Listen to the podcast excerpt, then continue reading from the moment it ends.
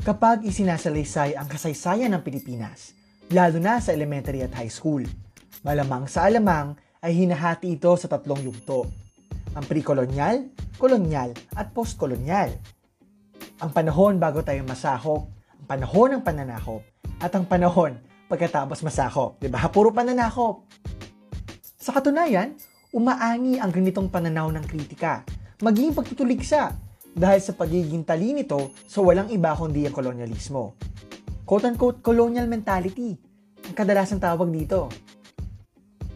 Inuudyok tayo nito na busisiin muli ang tripartite o pinagtatlong pananaw ng kasaysayan sa bansang Pilipinas. Ano kaya ang pinag-ugatan ng ganyong pananaw sa kasaysayan? At paano kaya natin ito maibabalangkas ng bago ayon sa interes ng bayan? Balikan natin kung paano ginamit ni Rizal at ng ibang kasapi ng dakilang Kilusang Propaganda ang parehong paraan na pagsasalaysay upang limihin at pahiwatigan ang kalayaan ng Pilipinas.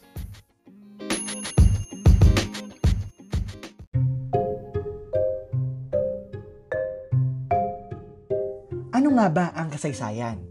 Narinig na siguro natin ang kasabihang ito ay salaysay na mayroong saysay.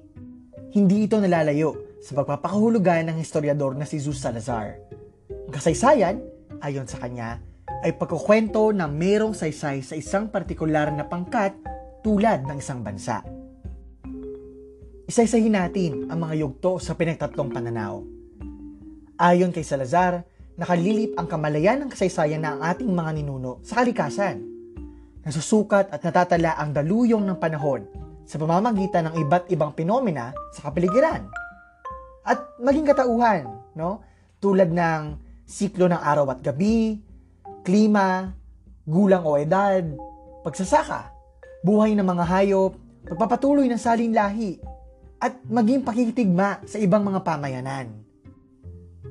Mababasa natin sa kalinangan, relihiyon, awit, mga epiko at iba pang panitikang oral ang mga salaysay na may saysay para sa mga ninuno natin. Siyempre, iba't ibang kwento ang maririnig natin mula sa bawat pangkat. Ngunit common sa marami ang paggamit ng anyong pasalita upang maipasa ang alaala ng isang henerasyon sa susunod na saling lahi. Binago ng kolonyalismong Espanyol ang siklikal at ekolohikal na kamalayang pangkasaysayan sa maraming pamayanan sa arkipelago.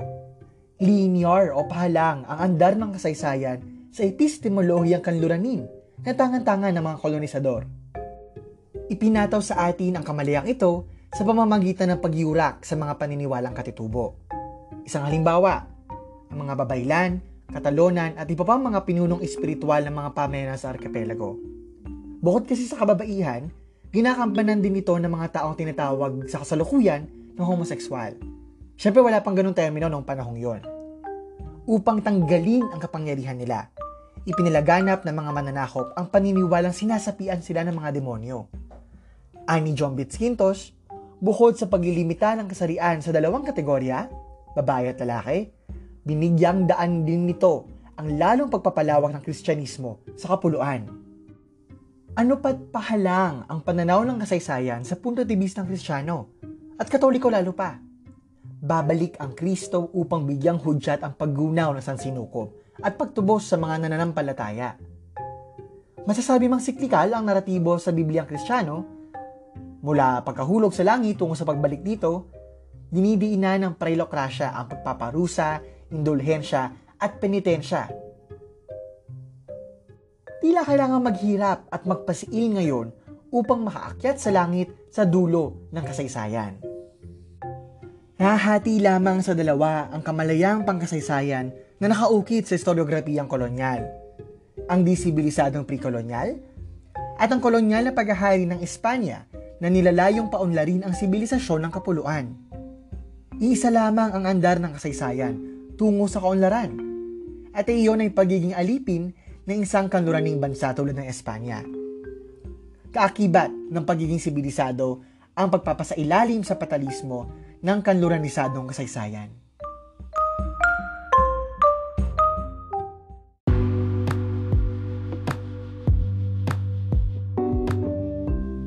Malinaw sa ilan tulad ni Dr. Jose Rizal na hindi naman talaga sibilisasyon at krus ang ibig dalhin sa atin ng mga kolonisador. Sa katunayan, ibig nila tayong kuhanan.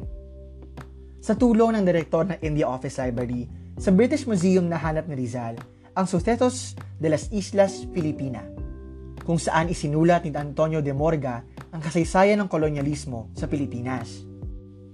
Para kay Rizal, hindi kumpleto at eksakto ang nilalaman ng chronicle, kaya niya nga ito dinagdagan at dinugtungan gamit ang mga anotasyon.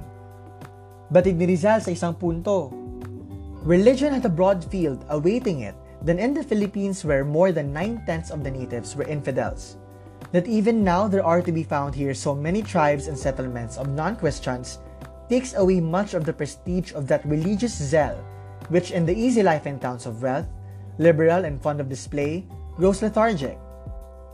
Truth is that the ancient activity was scarcely for the faith alone, because the missionaries had to go to islands rich in spices and gold, though there were at hand Mahometans and Jews in Spain and Africa, Indians by the million in the Americas, and more millions of Protestants, schismatics, and heretics peopled, and still people, over 6/7 of Europe. All of these doubtless would have accepted the light and the true religion if the friars, under pretext of preaching to them, had not abused their hospitality, and if behind the name of religion had not lurked the unnamed domination."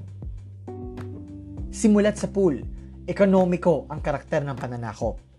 Sa ilalim ng kolonyalismong Espanyol, nilamon ng monopolyo ang lupain ng kapuluan. Inalipin ang milyon mula sa iba't ibang pangkat. At sinalakay ang mga pamayanang namamayani bago pa man ang proyektong quote-unquote sibilisasyon. Kung tutuusin, tila lalong umatras ang mga ninuno natin dahil sa kawalan ng kalayaang magpasya para sa sariling kaunlaran. Umusbong mula sa kakatuwang hybrid ng sinasabing sibilisasyon at ng atrasadong pamumuhay ang uring ilustrado at maging ang mga Hispanisadong Indio. Habang marami ang nahuhumaling sa mga ilusyong hinabi ng mga kolonisador, meron namang ilan na umasinta ng kritikal laban dito. Inuluwal nito ang ikatlong bahagi ng kasalukuyang pananaw natin sa kasaysayan.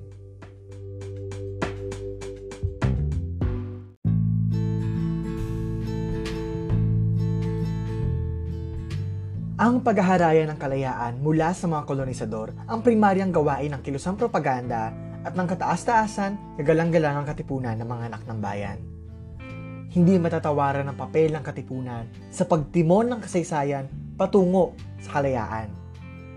Dahil sa kanilang pagpunit ng mga sedula, pagsigaw sa pugadlawin at paglulunsad ng rebolusyon laban sa imperyo, natamasa ng yaong mga Pilipino ang kalayaan kahit pinutol ito kaagad ng Estados Unidos. Ngunit importante rin ang naambag ng ating mga propagandista sa pagbabagong hubog ng ating bayan. Nagawa nila ito sa mismong praktika ng pagsulat at pagrerebisa ng kasaysayan. Namumutawi sa mga sulatin ni La Graciano Lopez Jaena, Marcelo H. del Pilar at Jose Rizal ang pagtatatlong bahagi ng kasaysayan ng Pilipinas. Kay del Pilar, atrasado ang kapuluan bago ito sakupin. Kay Lopez Jaena naman, may degree ng kamulatan ang mga pamayanan sa arkipelago, ngunit hindi ito kapantay ng standard ng sibilisasyon ng Espanya. Para kay del Pilar, tanging prailokrasya ang naghahadlang sa kaunlaran ng Pilipinas. Sa katunayan, naging tapat siya sa programang asimilasyon sa Espanya hanggang dulo ng buhay niya. Kay Lopez Jaena naman, may pag-asa tayo sa pag-unlad ngunit mapupunta sa kamay ng mga Indio ang pagtayo ng bansa sa sarili nitong mga paa. Ito ang pre-kolonyal at kolonyal na kaunawaan ng dalawa. Hinaraya naman nila ang kalayaan ng kapuluan bilang pagwawaksi sa pamumuno ng mga praile.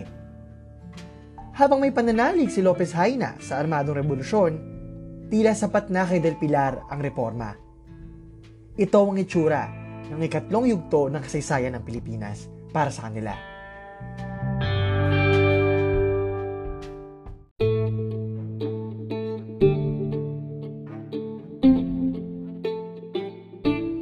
Tatlong propagandista, si Rizal na marahil ang nakapagsulat ng pinakamatalim at pinakaibanteng pagtatatlong yugto sa kasaysayan. Pinapaniwalaan niya na ang kapuluan na ating mga ninuno ay meron ng sibilisasyon bago pa man ito sakupin. Naiiba lamang ang mga kapasidad at halagahan nito sa kung ano ang taglay ng kanluran Kaya ito binabalangkas o binalangkas na barbaro. Tinangkapan ng hanapin ni Rizal ang mga bakas ng paglalakbay at pakikisalamuha ng mga ninuno natin sa mga rekord ng ibang bansa bilang patunay sa sibilisasyon ng iba't ibang pamayanan sa kapuluan. Ginigiit din ni Rizal sa kanyang mga nobela at iba pang mga akda na masisisi sa pananakop ng mga Espanyol ang pagkabulok at pagkaatrasado ng kapuluan. Lunan ng maraming kritika ang kanyang sanaysay na sobre la indolencia del Filipinos. Gumaganting tugon nito sa paniniwalang tamad ang mga Pilipino. At maraming nilista si Rizal ng mga rason para dito. Isa na rito ang kolonyalismo. Aniya, ang kasira-sirang halimbawa ng mga mananakop, yaong magkaroon sa kanilang paligid ng mga utusan at humawak o magpawalang halaga sa gawaing kamay bilang isang bagay na hindi karapat-dapat sa karangalan at kadakilaan ng dugong mahal ng mga bayani ng napakaraming taon. Yaong mga kilos na Panginoon at ang pagdanasa ng mga nasakop na mapantay o pumaris sa mga nakakasakop, kung di man sa pinakabuod ay sa kilos man lamang. Ang lahat ng ito'y talagang magbubunga ng isang panghihinawa sa kasipagan at pagkapuot o pagkatakot sa paggawa. Isa itong paliwanag sa katamaran ng mga Pilipino ayon kay Rizal. Kinukutsa niya palalo sa kanyang mga anotasyon ang pagmamaliit ng Espanya sa Pilipinas. Aniya, ang Espanya pa nga ang balakid sa likod ng mga ninuno natin.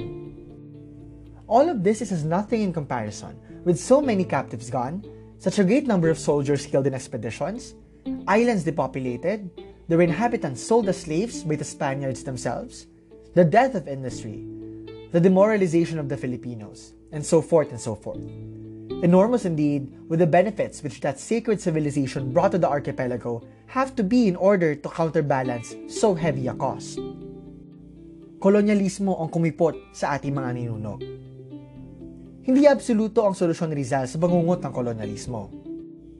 Maaaring revolusyon, ngunit siguro mas taktikal sa kasulukuyan ng preporma. Pero isang malinaw para sa kanya, kaya ng mga Pilipino maging Pilipino. At maaari nating matamo ang kalayaan upang maitaguyod ang bansang Pilipinas. Komprehensibo ang pananaw ni Rizal sa pinagtatlong yugto ng kasaysayan. Makikita natin ang mga hakbang na ito ni Rizal bilang ang pagsulat muli ng kasaysayan ng Pilipinas. Hinahanda nito ang mga supil na makita ang kanilang sarili bilang mga kalahok ng kasaysayan at ahente ng pagbabago.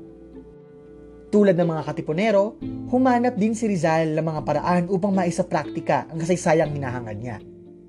Tulad ng sa pagrerepaso ng autografiyang Tagalog, pagsulat ng grammar para sa Tagalog, at pangangasiwa ng paaralan sa tapitan. Tinatag niya rin ang Indios Bravos sa Paris, isang komite na tinangkang pangunahan ang paglaya ng mga malayo.